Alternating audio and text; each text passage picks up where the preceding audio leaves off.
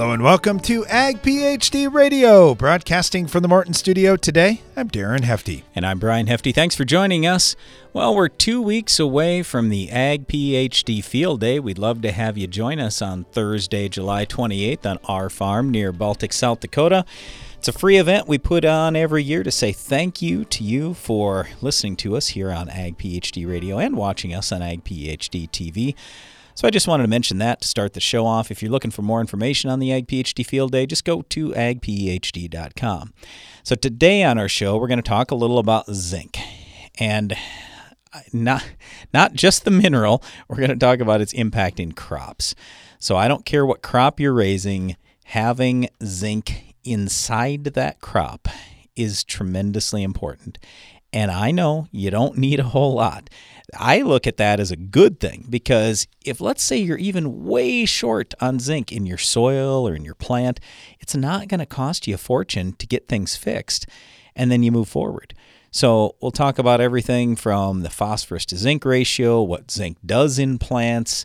So, we'll, we'll get into a lot of that here on our show today. If you've got any questions for us, if you want to talk about that or anything else that's happening on your farm right now, the number here is 844 44 AG PhD.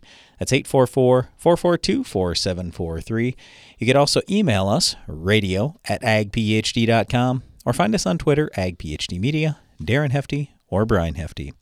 Right now, we're going to get to the Ag PhD mailbag. It's the mailbag! Hey, Brian, interesting question here. There's an old manure pile that sat in the same spot for I have no idea how long. This is, comes from Connor over in central Minnesota. He said, Nothing's grown here for six or seven years where this old manure pile used to sit. We were planning to put on some decomp this year, just get some microbes going out there in the soil. Anything else you could think of that might help us get going in a hot spot like yep. this? Yep. The first thing I think of is Francis Childs. His ground was a dumping site for manure, and then he ended up raising world record corn 20 years ago 400 plus bushel corn. Darren was even on his farm, and Darren saw stuff that was over going to be over 500. So the point is, yep, might not be great today, but you can raise tremendous crop eventually. You just have to take a couple more steps. I will tell you too, on our own farm here, we had a similar situation when our dad bought the ground from our grandpa. Our grandpa, uh, so it'd be my uh, our dad's father-in-law, so it wasn't his our dad's home farm or anything. But when he bought this farm, our grandpa said, Yeah, you don't want to try to raise anything back in this area over here. That ground's no good. Well, what our dad found out is, okay, our grandpa was on a lot of boards. He was involved in, in, involved in a lot of civic things, and he always had some meeting he had to run to. So he was in a hurry to get the chores done. So he spread all the manure in a small area. And then uh, in the short term, we can say, oh, we killed the soil. But you know what? In the long term, that ground's tremendously valuable to us. It does very, very well.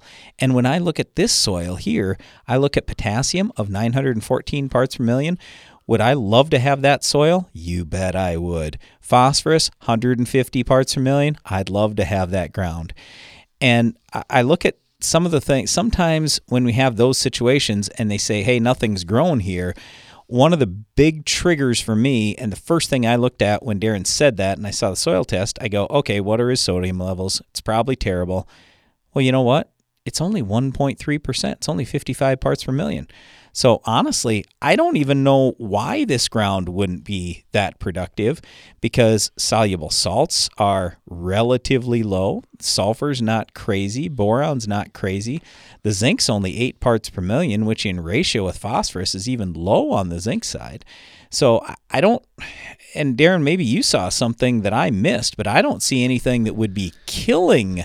No, I didn't. Plant. And what was kind of interesting too is there were 66 pounds of nitrogen available, and I looked at you know yep. pretty high levels of a lot of things but only 66 pounds of nitrogen. Yet that was considered very, very high by that lab. So I don't know that that one well, surprised me. And I know when you that, talk about Francis, high in terms of carryover. You talk about Francis Childs. One of the challenges that he had was how much uh, organic material there was out there. Right. And he had to apply a lot of nitrogen to yes. overcome that. And that was the thing it, when I brought up earlier. I was thinking about Francis Childs. I was just going to say Francis started putting on 400 or I think it was 450 pounds. 450 pounds in. Yep. He put on 450 And, pounds and the ground was just eating it up. He wasn't leaching any That's out. right. They, And they tested the yeah. tile lines. Yeah. So uh, that was that was kind of interesting just to think about. Okay, when that carbon to nitrogen ratio is way off. So Yes. I'm not exactly sure all the details around this, Connor, if that's the case or. Um, you know what you need to get going out there, but I, I do agree with you that getting getting microbes going in that soil again is is probably important. And maybe you try some different crops. Maybe you try something like barley that can tolerate a lot of salt. Um, Yeah, but it doesn't have a lot of salt. It doesn't look No. like it in that It- particular sample, but maybe it leached down. That's Maybe- possible. You know, maybe it's Yeah, down maybe. below that six inch level. Yeah, you know the the other crop, Darren, I was thinking about was alfalfa. And if you don't need it, if you can't use it, it doesn't make sense. Fine. But I, I think about our farm, like where we're at. Well, we've got a dairy nearby that would love the alfalfa, and if you've got 12% K, that means that and 914 parts per million, that means you could raise your alfalfa for three to five years and not have to apply any potassium, and it would suck that out of the soil and get that level down. So, yeah, is your K too high? Yes. Just don't apply any more K or any more phosphorus. Spend your money on nitrogen. That's what you really need here. All right, thanks for that question.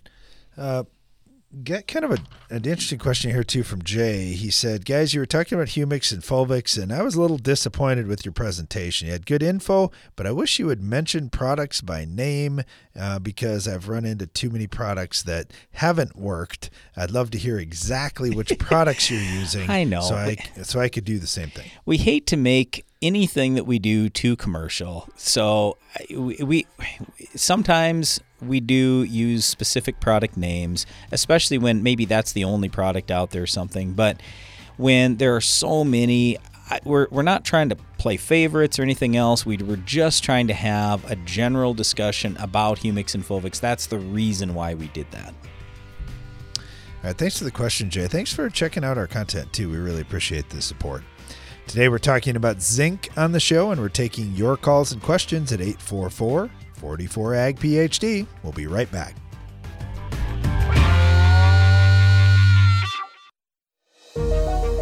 It's planting season. Race against the clock season. Mistakes can't happen season. And no one helps you face it all like John Deere. Putting technology in your hands that gets you in and out of the field faster, that makes your spacing and depth more accurate, and that gives you the confidence that this season will be your best season. See what you have to gain at johndeere.com slash gain ground. There's a new kind of crop protection in your territory, and it's always on the hunt. Howler fungicide unleashes multiple modes of action for proven, broad spectrum protection against soil borne and foliar diseases. Start protecting your territory at agbiome.com/slash howler. With superior materials, craftsmanship, and best in class warranty, a Morton machine storage or workshop is built to stand the test of time. To learn how we can help you expand your farm operation, visit MortonBuildings.com. Corn rootworms are called the billion dollar bug for a reason. If you don't control the adult populations now, their offspring will cost you later. Labeled for field corn and seed corn, Steward EC insecticide from FMC offers a unique mode of action that delivers fast and long lasting residual control of corn rootworm beetles and other tough insects. That proven chemistry makes it an excellent fit in integrated pest management and insect resistance management programs. And with less effect on beneficials than many traditional chemistries, Steward EC insecticide reduces your risk of creating other pest issues like flaring spider mites. Choose Steward EC insecticide from FMC. Visit your FMC retailer or ag.fmc.com to learn more. Always read and follow label directions and precautions for use.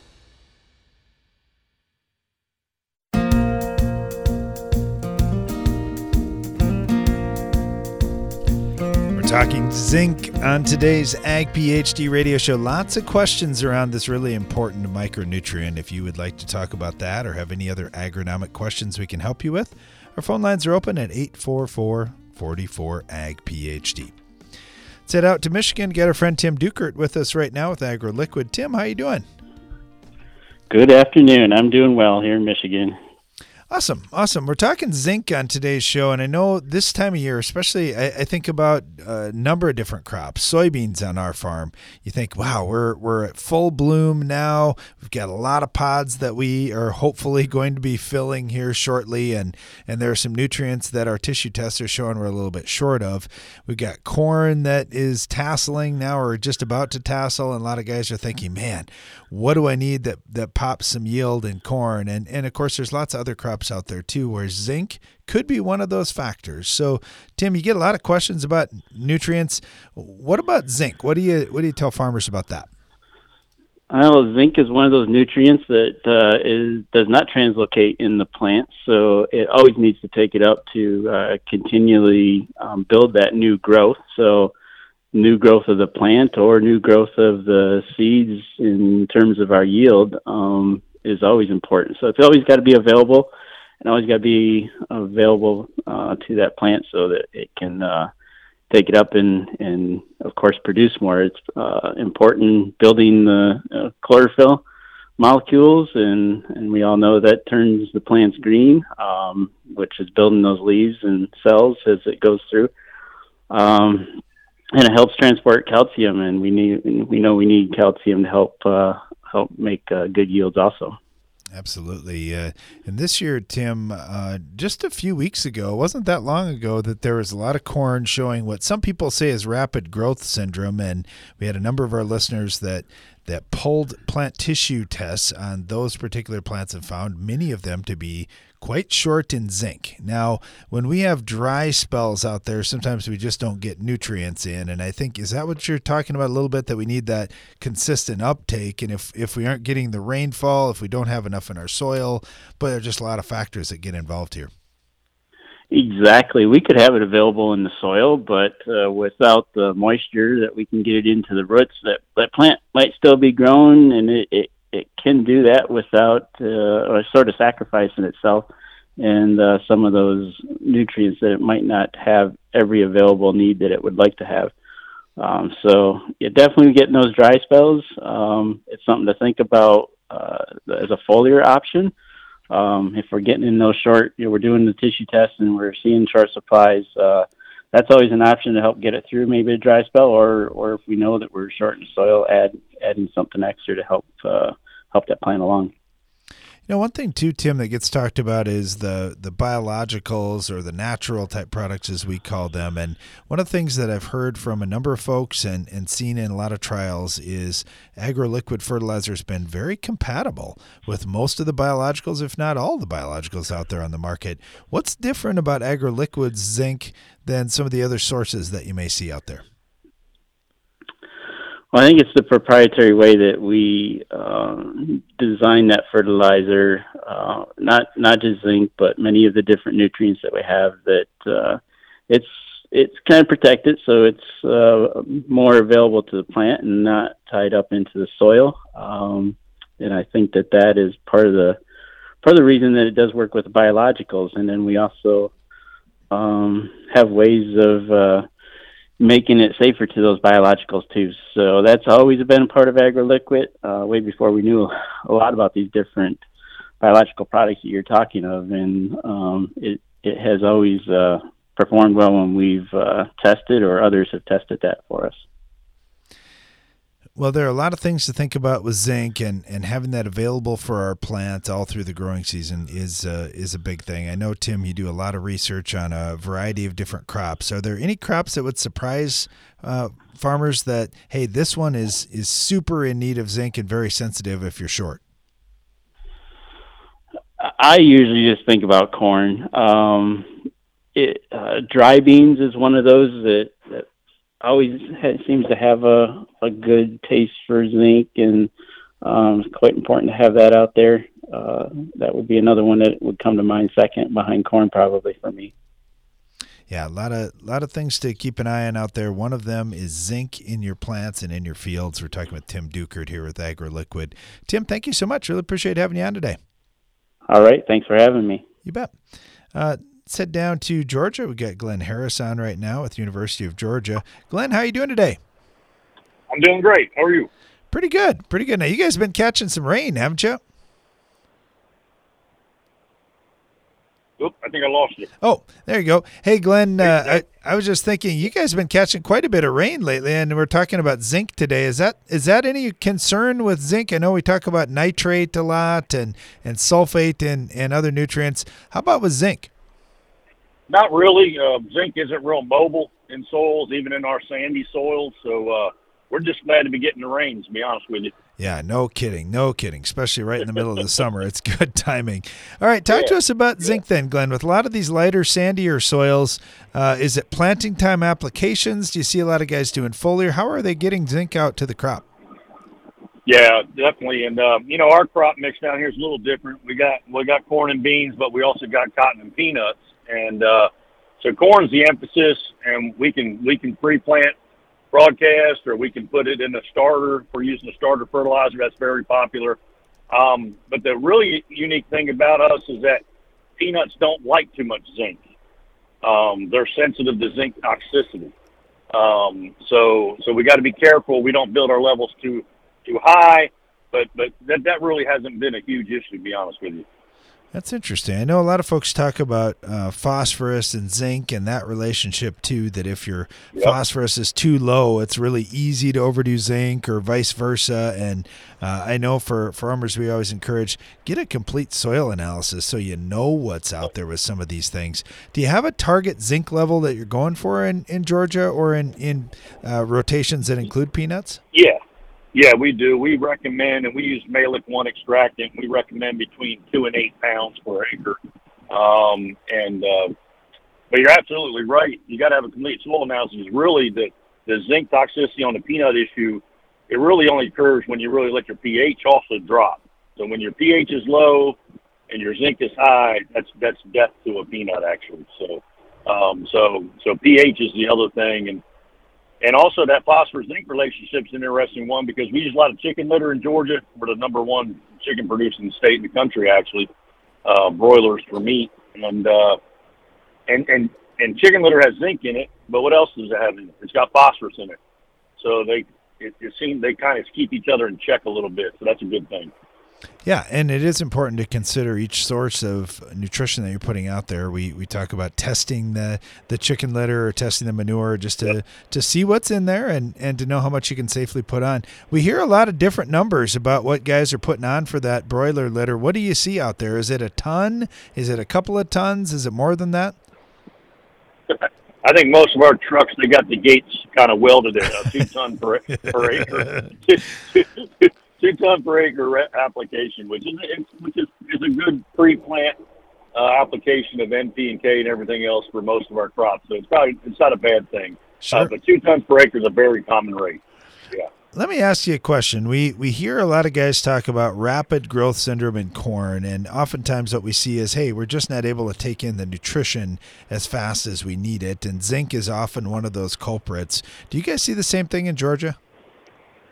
Um, you know, we we might have that happening, and I didn't notice it. I don't know. Um, um, it's that's an interest. That's interesting. What I would what I would recommend to maybe try to combat that if that's happening is, I wonder if they could just foliar feed a little zinc at that time because micronutrients, especially in the sulfate form, are are easy to foliar feed because you usually don't need a lot. So, um, and we got folks putting out boron foliar feeding around V4 and that kind of thing. So, um, you know, maybe a good micronutrient package with with little zinc in it, manganese and boron too on, on corn would, would, would fix that. I agree, and I do like the sulfate forms as well. That's been uh, a nice way to move nutrients into plants. Well, Glenn, hopefully the rain continues for the guys who need it down in Georgia. Really appreciate having you on today, and hope to talk to you again soon.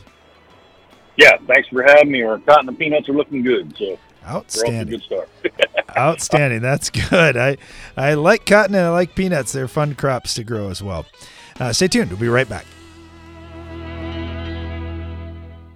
Compromise is nice if you're at the playground or scouring yard sales. But farmers know better that middle grounds have no winner. That's why there's Revytek fungicide, fast acting and long lasting, preventative and curative, disease control and stress reduction. So leave the settling to little Tommy at the seesaw, an old bargain bill, and take your full prize in yields with Revytek fungicide for uncompromised performance. Always read and follow label directions. 360 Yield Saver pays back fast. Hi, Greg Sauder from 360 Yield Center. For a 12 row corn head, harvesting 2,000 acres of corn, you'd spend $7,200 on the Yield Savers. Those replacement gathering chains cut header loss by 80%. With today's corn prices, the grain you save will pay for the investment of 360 Yield Saver in less than 600 acres. This crop is too valuable to leave bushels in the field due to header loss. Put that extra grain back in your tank with 360 Yield Saver.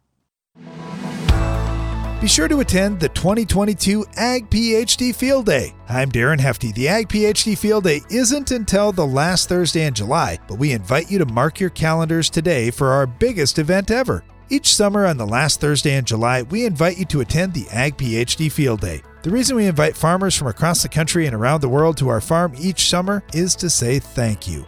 Ag PhD TV has had a brand new episode each week for 24 years, and we've been doing a radio show almost as long as well. At this year's Ag PhD Field Day, we'll have way more equipment and equipment demonstrations than we've ever had before. We've got a lot of new technologies we'll put into our research plots on site, and we'll have great family entertainment, including a kids area, music, fantastic guest speakers, and free food and drinks all throughout the day. Please go to agphd.com to learn more, and don't forget to join us on Thursday, July 28th for the free Ag PhD Field Day. When it comes to mites in your field, you can't afford a solution that might work. That's why there's ZealPro Miticide from Valent USA. With next level knockdown and long residual control, you can be sure to handle spider mites at all stages of life with complete certainty. With efficient translaminar activity, apply by ground or air, and confidently attack mites where they are. Make ZealPro the definitive answer to your mite problem. Visit valent.com slash ZealPro to learn more. Always read and follow label instructions.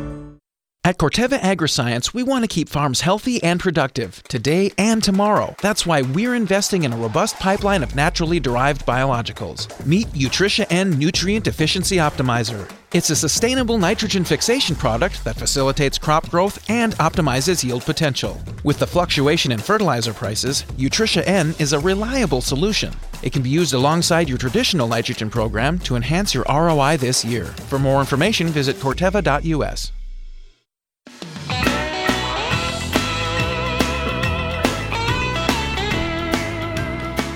Welcome back to Ag PhD Radio. Brian Hefty here, along with my brother Darren. We're broadcasting today from the Morton studio, just talking a little about zinc, but then also taking your phone calls at 844 44 Ag PhD. We're going to jump right back to the phone lines. Got Carl calling in from Texas. Hey, Carl, how you doing today? Uh, hot, hotter and hotter. That's all. It, that's all it is. That's why you live in Texas, though, Carl. You you like those hundred degree temps. you just don't want the twenty below Yeah, winter but- temps we have to put up with. Yeah, but it, yeah. So, Ta- I'd say talk to us in Well, six months when it's twenty below here. We'll complain about our weather too. All right, so Carl, Carl, Carl, what's oh, what's your question today? What can we do for you? okay, well, first off, everybody's baling their soybean. Anything that'll bale is getting baled. Okay, Our soybeans are all, they're not going to make it. sure. And so I got a field that I'm debating on. It's a 20 acre field because I've already cut 300 acres for hay. Yep. But it's really pretty green. The pods are flat. The soil temperature under the plant at one inch deep is 115 degrees. Okay. And four inches deep, it's still 100 degrees. Yep. The ground's cracked open between the rows to at least two inches, and it's probably close to two foot deep. Yeah. So and no rain inside. Yeah. Carl, we feel for you. We also have no rain in sight. And granted, we're not as hot as you, but let me just tell you this. We've got a, South Dakota State University has a weather station on our farm. And so they track every five minutes soil temp and outside air temp. Well, yesterday it only got to 83. That's supposed to be the coolest day in the next two weeks, is yesterday's 83. You know what the soil temp hit at four inches deep? For us, way up here in South Dakota, 99. The soil temp hit 99 yesterday. Now, it didn't stay at 99 all day, but it hit 99 four inches deep. So, I, I mean, we feel for you. And uh, this too, with us, we just had we had a five inch rain. It's the biggest in history over 24 hours, and it came in one hour. So a lot of it ran off. But still, we had that uh, last Tuesday. So what would that be? Nine days ago. And I mean, we we're just we've been hot and dry for two years now. But again, I, I mean, we, we understand you're hotter, you're drier. We we know that. But I'm just saying, there are a lot of us that are kind of in the same boat as you, wishing and praying for some rain right now. So hopefully that'll happen. But if your question is, what what do you do on these soybeans? I I, I mean. It's it's really hard to know because nobody knows when that next rain is going to come. I can just tell you last year. Now, granted, we didn't have anything that had to get zeroed out on soybeans. We will this year on corn, not much, but there will be a few acres on our farm that'll be zero on corn because of the dry. But I I mean, on soybeans, we've never had to zero it out. We at least get something on the soybeans all the time. So we've never had been in that situation where we just say, nope, I'm going to get zero on soybeans and I got to bail it up. Yeah, that's well. There is just no hope. There's already been 17 days of 100 degrees, Hmm. almost in a row. Today it's cool. It's 92. We had some rain. It went south of us, but uh, there's no forecast for any any measurable rain. I mean, you might catch a pop up shower, but Sure. they've all went around us. And so the next 10 days is over 100 degrees. Hmm. Yep. Yeah. And it's I can't believe the soybeans have hung on as long as they have. Yeah, soybeans actually like sunlight a lot and they withstand a fair amount of heat. Back in 2012, we went three months with no rain here. It was unbelievable. And we still averaged, farm average, I think 56 bushel beans that year because we got some rain finally in August. So, I mean, yeah, they're not going to hold on forever, but they don't require as much rainfall as corn, and sometimes those soybeans can turn out okay. But yeah, I, I mean, there, there there's just nothing much you can do when you don't get any rain any time, and you have that kind of heat. That's that's excessive. Yeah, there's just no hope. I mean, for any rain really. Yeah. And even if we got two or three inches of rain, the first thing it's going to do is go down the crack. Yep. Mm-hmm. And second thing, what happens that I've seen before is it'll you'll get a flash of green. I've seen this in corn too. When you think, boy, this corn's done, and then you get a rain, you get a flash Yep. of moisture up into that plant. Yep. And what'll happen is you'll think, man, all these pods are going to fill, and I'm going to make lots of beans. Mhm. Well, about ten inches worth of beans fill, Yeah. and then the plant just dies. Well, the the And- goal for every plant is simply to reproduce. And so what every plant's going to try to do is if if it realizes, "Hey, I can't fill out all my pods, I'm at least going to produce some viable seed in a few of the pods." So yes, we we've seen that exact same thing too. It's it's understandable that's the way the plant works. But anyway, Carl, I wish there was something we could do for you. Um, but uh, I guess the best we can do is pray for a little rain for you and hopefully that works. Well, actually, rain can be the worst thing at this point because then you're gonna you're gonna make some beans that's gonna come off your insurance, but yet you're not gonna make enough to do anything with. Yeah. Yep. and they're going to be low quality. It's just they just need they just need to disappear in a hay bale, and it's making Sure. two and a quarter tons of hay to the acre, Oh, okay. and that's I mean with that and the insurance, we're, we're going to come out. Yeah. but it's sure not what I wanted. No. I wanted a soybean crop. Yep. Yep. So I didn't. I didn't. I was just amazed at how hot that soil was underneath them soybean plants. Yeah. So it's interesting in during our our commercial break, our producer for today, Alex, he had just run in here and talk to Darren and me and he goes, "Yeah, what do you think about that 115 degree soil temp?" And Darren goes, "Well, believe it or not, Alex, we've had 120 degree soil temps here. So it does happen, but the difference between us and you is we're normally just way cooler than you are, and even this year, I mean, I Yeah, can the co- night before. yeah, exactly. So our night last night got down to 61 degrees. So that it's Oh. just a whole different deal. I think ours was 85 or 90. Yeah. Yep, that is a hot temperature. All right. Well, hey Carl, we want to wish you the best of luck. Hopefully the rest of this season turns out okay for you and mm-hmm. if you don't get rain, hopefully that insurance at least gets you covered and you turn out okay to farm another year. hopefully. All right. All right. Good luck, Carl. You bet. Good talking to you. All right. So back to zinc. I, I, I had a number of things that I wanted to bring up with zinc, and I guess let me start you with this. Zinc is a key for moisture absorption. So we were just talking to Carl about the challenge, the issue that there is with soil dryness, wetness, whatever you want to look at. And I would just say this if you have good nutrient balance in your soil and therefore in your plants, then you're going to have less moisture it's going to take to raise the same bushels. Because when a plant starts to run short on any one nutrient, it becomes a water waster. It starts bringing in water even if it doesn't need the water. So, this is a big deal if you are in an area that doesn't get a tremendous amount of rainfall. You always want to be thinking about how do I balance my overall soil fertility so I can use less moisture to get the same bushels. And then with zinc, it is a key for moisture absorption. So, to take advantage of the moisture that you have there, you want to have good levels of zinc in your soil and in your plant. Zinc's also important for flower formation, for frost protection, for helping plant growth regulators inside the plant. It's important for germination, for protos- protein synthesis, for plant vigor.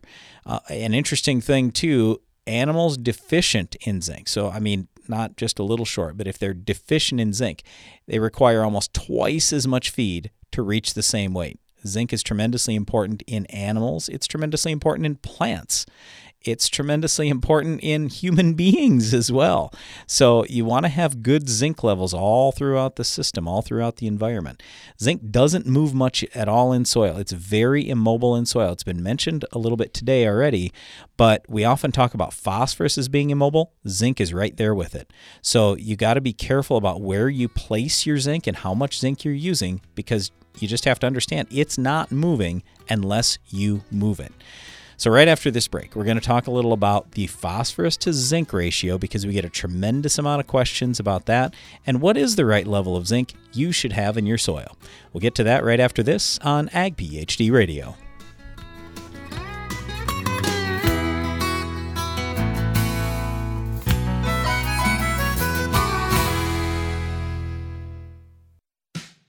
Growing up on the farm, I woke up as early as mom and dad. I put as many hours on the tractor, changed as many teeth on the tiller as my brothers. It doesn't matter if you're young or old, man or woman. When there's work to be done, you put your boots on and you do it. I do that on my farm and in my job at Case IH. My name is Kelsey, I'm a farmer, and I work for Case IH. Case IH, built by farmers. It's smart to make the right agronomic choices, and it's even smarter to get rewarded for them. With the Bayer Plus Rewards program, you earn cash back on seed, herbicides, and other eligible products. And it keeps getting smarter because now you can earn an additional 10% bonus when you send your redemption check to your retailer. To learn more, contact your retailer today. Protect your yields and get the most from your land with Bayer Plus Rewards. Visit mybayerplus.com and see program terms and conditions for full details.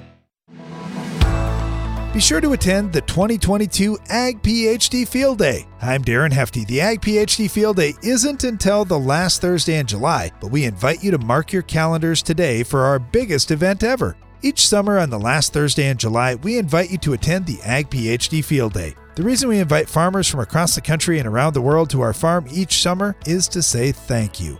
Ag PhD TV has had a brand new episode each week for 24 years, and we've been doing a radio show almost as long as well. At this year's Ag PhD Field Day, we'll have way more equipment and equipment demonstrations than we've ever had before. We've got a lot of new technologies we'll put into our research plots on site, and we'll have great family entertainment, including a kids area, music, fantastic guest speakers, and free food and drinks all throughout the day. Please go to agphd.com to learn more, and don't forget to join us on Thursday, July 28th for the free Ag PhD Field Day.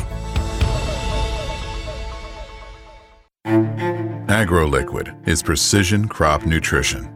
That means being committed to product performance, to research and field testing, and to superior agronomics. Most of all, AgroLiquid is committed to delivering precisely the right nutrition in the right way, including seed-safe planter plus side dress applications and foliar applications with low burn risk. AgroLiquid. Apply less, expect more. Find a retailer at agroliquid.com. When it comes to mites in your field, you can't afford a solution that might work. That's why there's Zeal Pro Miticide from Valent USA. With next level knockdown and long residual control, you can be sure to handle spider mites at all stages of life with complete certainty. With efficient translaminar activity, apply by ground or air, and confidently attack mites where they are. Make Zeal Pro the definitive answer to your mite problem. Visit valent.com slash zealpro to learn more. Always read and follow label instructions.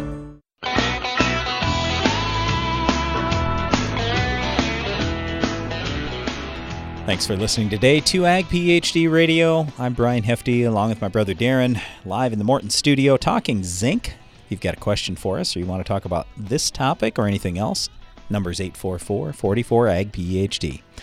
Okay, so right before the break, I said I'd talk a little about this phosphorus to zinc ratio. Back a few years ago, we started doing one acre soil test grids on our farm. And part of the reason why we did that is well, I, I, mean, look at what all the costs are and look at what we actually have at stake when we're farming now. I mean, we used to talk about, so when I was a young farmer, our goal was 120, 130 bushel corn, and we were hoping, just hoping and praying for $2. So you do the math, that's 240 to $260 we were hoping to get to. and a lot of times it was definitely less than that. So, today when I look at it and I say, all right, let's say I have $6 corn, and even if it's only 200 bushels. And I say only because our farm average has been more than that for many years now. But even if it was only 200 bushel corn and $6, that's $1,200 an acre. We used to all the time say, boy, if I was getting $1,000 an acre gross income, I'd consider that a specialty crop and I'd, I'd take a lot more time to manage my crop better. and now we i mean if we get let's say we let's say we get 250 bushel corn let's say we get seven dollars instead of six my goodness, it's a lot of money. My point here is soil soils are tremendously important, and this zinc is a big deal. But part of the thing with zinc is the relationship with phosphorus. And and so what we started doing a few years ago when we went to these one acre grids, we started matching up every single grid point to yield. So we've got charts, we have graphs, and we can see on the whole farm how are we doing? Where are the best yields coming from? And I can tell you that, and, and we we show this kind of stuff in all our data at our soils clinics. And, and sometimes we'll talk about this in Ag PhD TV as well. So you can see the actual graphs and charts. But anyway, when that phosphorus to zinc ratio is off, our yields go down. Now, what's the right phosphorus to zinc ratio? Well, it depends a lot on who's what soils lab is running your tests and what type of test you're running. So when we were running DTPA tests, it looked like the P1 phosphorus to the zinc test, the, the right ratio is probably close to 10 to 1. Now that we're running Mehlich 3 tests on both phosphorus and zinc, it looks like that ratio is closer to 7 to 1. So I'm not here to tell you, oh, everybody out there has to go with an 8 to 1 or a 10 to 1 ratio what what I'm trying to say is it it will vary depending on your lab and your test, but understand there is an absolute relationship to this, and we have the data to prove that. And anybody else that's run the tests will tell you the same thing. But here's one of the things I want you to think about. Okay, we had a we had a question a little bit earlier on the show today. A farmer who had a spot that wasn't growing much because it'd basically been a dumping site for manure. His phosphorus levels were up at 150. Okay, so if let's just say for simple math, you were going for a 10 to 1 ratio of phosphorus to zinc, and you say, well, boy, I, I'm at 150 of phosphorus, then I guess I better raise my zinc. Okay, you can say that, but what does that mean? That means you'd have to raise your zinc all the way up to 15. And here's my question for you How, what level are you going to keep your phosphorus at?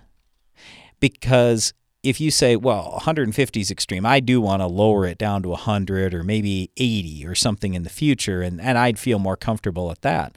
Okay, well, that changes your level of zinc that you need a lot. And here's my point even at 150 parts per million on zinc, on our farm with our yields, I bet I could get that, or, or sorry, phosphorus, not zinc. Uh, phosphorus at 150, on our farm with our yields, I bet I could get that 150 parts per million of phosphorus down to nothing in five years. And I'm serious. But that zinc, if let's say I raised it up to 15, you know how many years it would take? Let me just share this with you real quick. Even 300 bushel corn, the grain removal only is 0.32 pounds of zinc per year. That's it. 0.32 pounds. Well, if I've got 15 parts per million of zinc, that means I have at least 30 pounds of zinc out there.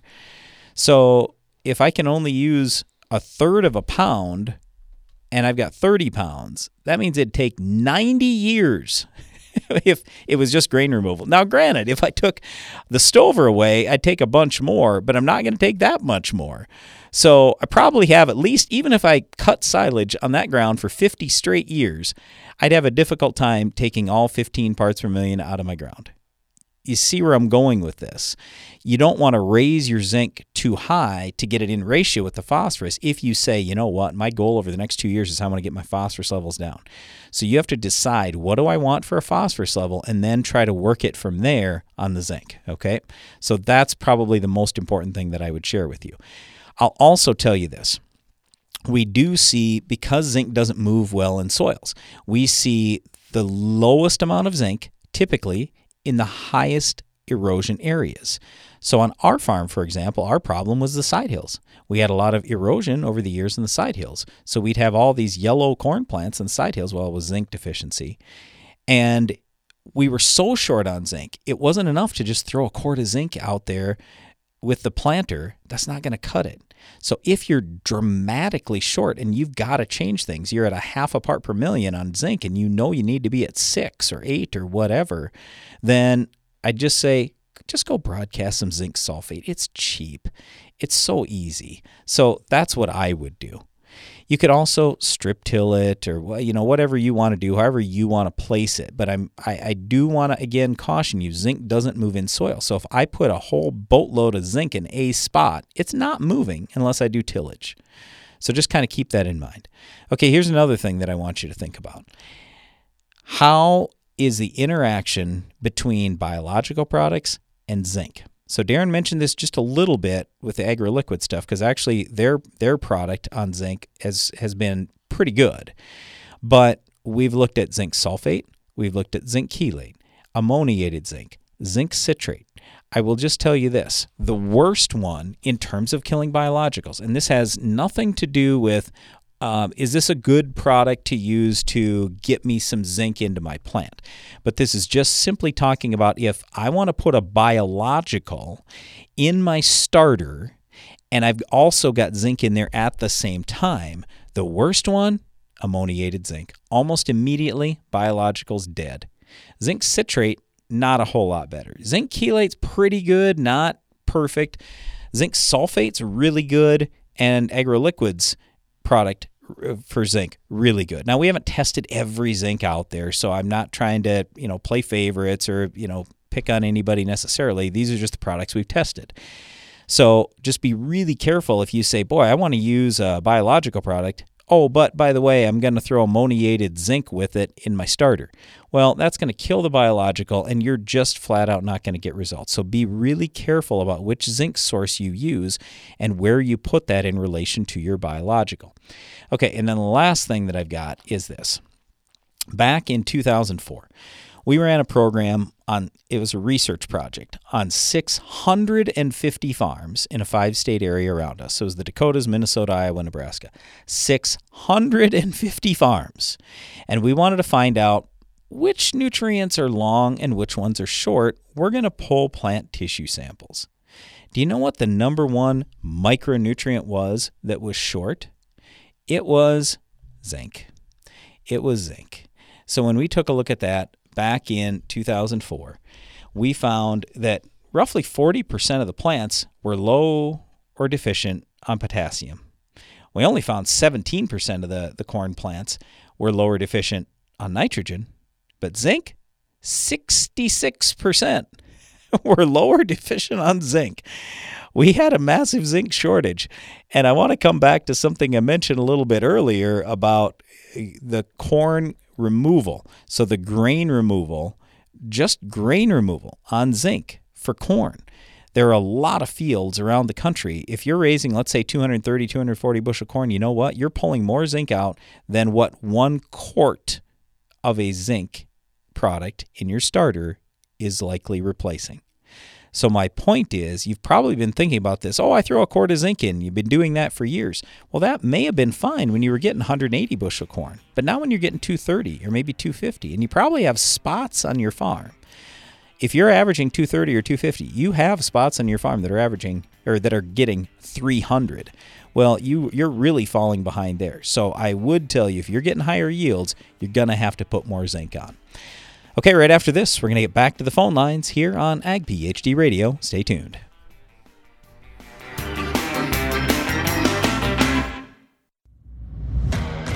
What's new from Nufarm? Longbow EC herbicide, the latest in our portfolio of versatile weed management tools gives you another carfentrazone option, taking aim at more than 60 broadleaf weed species.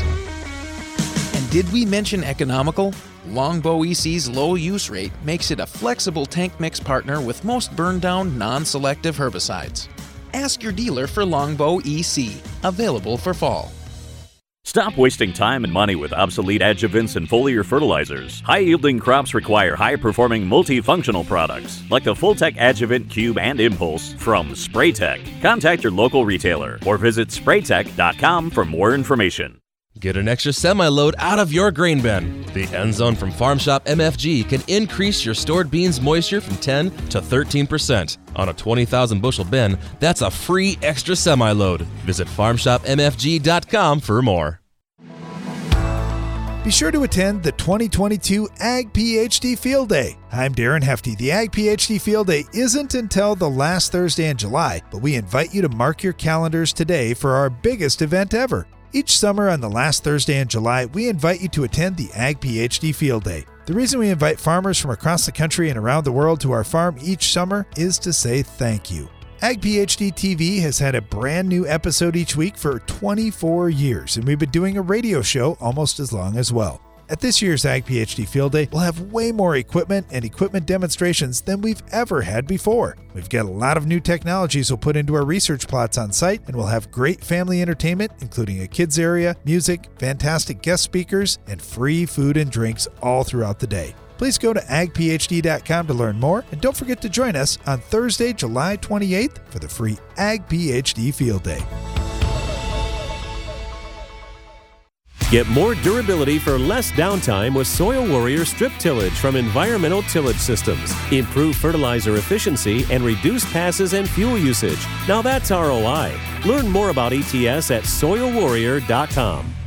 Pentair Hypro Ultra Low Drift nozzles are your ideal choice for the Enlist E3 herbicide system. With coverage comparable to flat fans and with 90% less drift, ULD nozzles meet all required standards for Enlist applications and provide optimal performance of contact herbicides. Learn more at pentair.com/hypro. It takes balance to be successful in farming because what you get out of it depends on what you put in. And Corteva Agriscience gets that. Introducing Utrisha N Nutrient Efficiency Optimizer, a biological product that naturally captures nitrogen from the air. It's a sustainable way to add balance to your traditional nitrogen methods and maximize your yield potential. Embrace a balanced approach to nitrogen management this season by visiting corteva.us.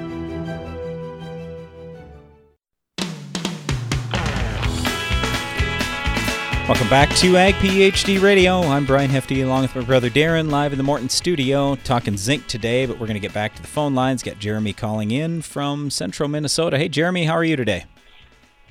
Pretty good. How about you guys? Doing great. That's good.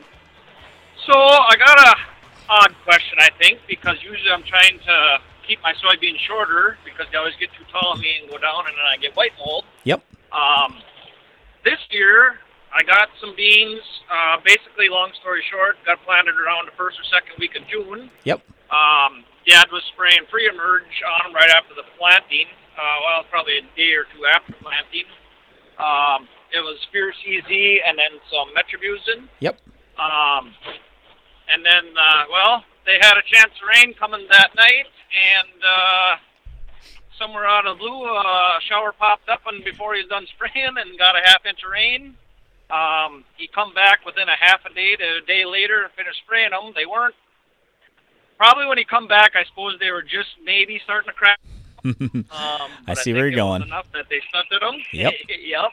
Um, and then, uh, well, because then that, that rain they were calling for later on, never did come, and uh, I think we got a rain like eh, maybe three, four tenths, maybe two days later. Sure. Um, and I thought maybe they'd be okay, but uh, well, basically, yeah, they're. Uh, well, since all that went down, we probably got another inch and a half, two inches of rain on them. Um, I just kind of thought maybe by now they'd be coming out of it better than they have, but I mean they're just, um, I don't know, slow growing and Yeah. just curious if there's something I can spray on them to get them to get some height out of them yet here. 'cause there's quite a few short ones. Well, basically the lighter ground is where it's the worst. You know, like the 10 feet, feet ground. Um, Yep. It's where they're the worst. The heavier Right. ground towards the other end of the field, they're pretty looking pretty decent, I guess now finally. Yeah. But Oh, oh, um, so yeah, I'm just curious something I can spray on them to okay. taller. yep, yep. No, I, I, I hear you, and I'm in the same boat you are. We would like our beans shorter typically. So at first glance, you say, "All right, shorter's shorter's great," but anytime that the beans are starting to crack and you're spraying with okay so like the fierce mtz what what's in there? Uh, the metribuzin that, that you said you used yep that's a problem if the beans are cracking. The group 15 is- zidua so that would be the name brand product. It's the active ingredient from zidua's in fierce. That's not a problem the group 15 but what is the trouble is the valor that's in there. So the valor's a ppo and then you got metribuzin. So you had two things in there that absolutely will harm beans if they're cracking. I assume the reason why the light ground looks worse isn't because the herbicide moved into the ground fast or anything like that, because sometimes that can be a problem with different herbicides we're talking about. What I believe it is in this case is that ground was just warmer. And so those beans were further along. And so they were maybe cracking a little bit more, or there was a little more of a gap in the crack to allow that herbicide to hit that bean and there's just there's no real recovery from that so in corn for example or even wheat you could go spray gibberellic acid and the plant will get taller. We don't really have that in soybeans. There isn't any biological product any plant growth hormone anything that i know of off the top of my head where i say yeah this is really going to elongate our soybean stems. Uh, because, like you say, pretty much all the efforts and the research and everything else has been designed around shortening the beans, not lengthening them. So, in terms of how you make that plant as healthy as possible and just make the best out of the situation, is just try to keep the field weed free, insect free, disease free. You got to have good fertility out there. I mean, maybe even a little nitrogen boost might help them, but I mean, the plant is damaged and there's just no recovery from that damage. Now, how much it's going to hurt you, because I'm sure that's the next question, I don't know that exactly. And Darren, maybe you have a better answer to that, but I, mean, it could be three bushels, it could be 20 bushels. I'm not real sure. So it just depends on how hard that uh, the, the bean took it initially and how much of that herbicide got into the bean right away. But all I know is beans are it's just not so a good situation. Beans are just so strange, though, Brian. Man, they can they can really come on later They in could. the year. They Even could. even when you don't think they're going to be good. But uh, That's I'll right. be honest, I'm not expecting that. Uh, just it sounds like you aren't either. But but uh, Yeah. they- it it could happen I- i if you get plentiful rain and ideal weather. Yeah. And like I said, I thought maybe here we actually got about an inch and a half over three days over the Fourth of July. And Yep. I thought that would do it some good and get some heat. And Sure. I mean, because for a while them them leaves were cupped, and uh, you know I thought maybe once that once them beans finally come out of the ground, you know, with them leaves touching the, the ground and the Yeah. soil and whatnot, and Yep. I'm sure they got cupped pretty good. Um, but I just kind of thought maybe by now they'd at least be kind of growing out of it faster. But yeah, I mean, like the heavier ground, I mean, it they were cupped worse, and then yeah, it looks like they're eh, looking pretty decent now. Um, what about would something like Mega Grow or Inertia would that do any good? Or spraying that on now, or would that help any at all? You think or no? It, it most likely would, and I'd try that stuff, but all I was kind of getting at is neither one of those is really going to lengthen that plant out. So those are plant growth hormones. They will typically help the plant, but I'm not. It's not going to be some miracle cure thing. I don't want to mislead you to think that boy, if if these beans got hit really hard, that there's anything we can do to get them fully back up to where the other beans are at. So it, it's just it's an unfortunate situation, and and I'll be honest. I mean, we've had similar things happen to us as well, and so we just kind of usually chalk these situations up to learning experiences, and we say, okay, in the future, I have now learned that this is where I'm drawing the line, and then uh, hopefully it doesn't happen to us again. But yeah, it was uh, uh, uh, an unfortunate deal for you. It sounds like, and and so hopefully the beans turn out okay, and that's that's about the best we can say.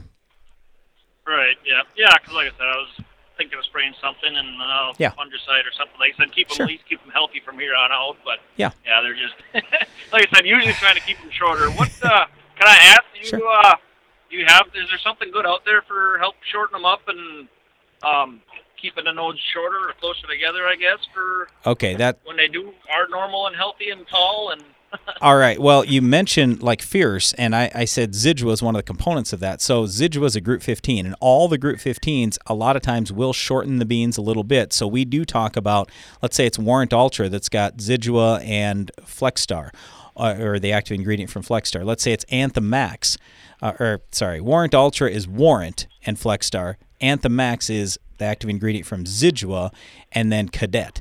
And in both cases, you've got a Group 15 and a PPO, and that will help keep the beans a little bit shorter, and it will give you some residual control. So you spray this pretty early when the bean is uh, post emerge, pretty small yet, and that will help a little bit.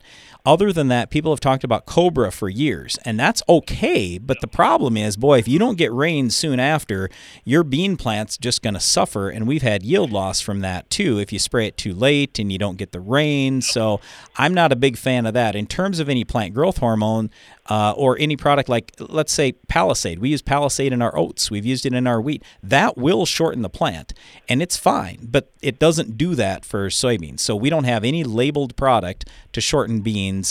I, I wish we did, and we keep looking for it, but haven't found it yet. okay. Well, if you ever find one, I, I'd like to know. Oh, we'll be talking about it. All right. Oh, yeah. Hey, thanks. Thanks for the call, Jeremy. Yep. Good luck to you. Thanks. You guys too. You bet. All right. Um, Darren, we had Fran from Massachusetts called in, and he said uh, he had a Roundup question. He said, Everyone knows the whole story about Roundup. Has there been legislation as far as downwind spraying notification?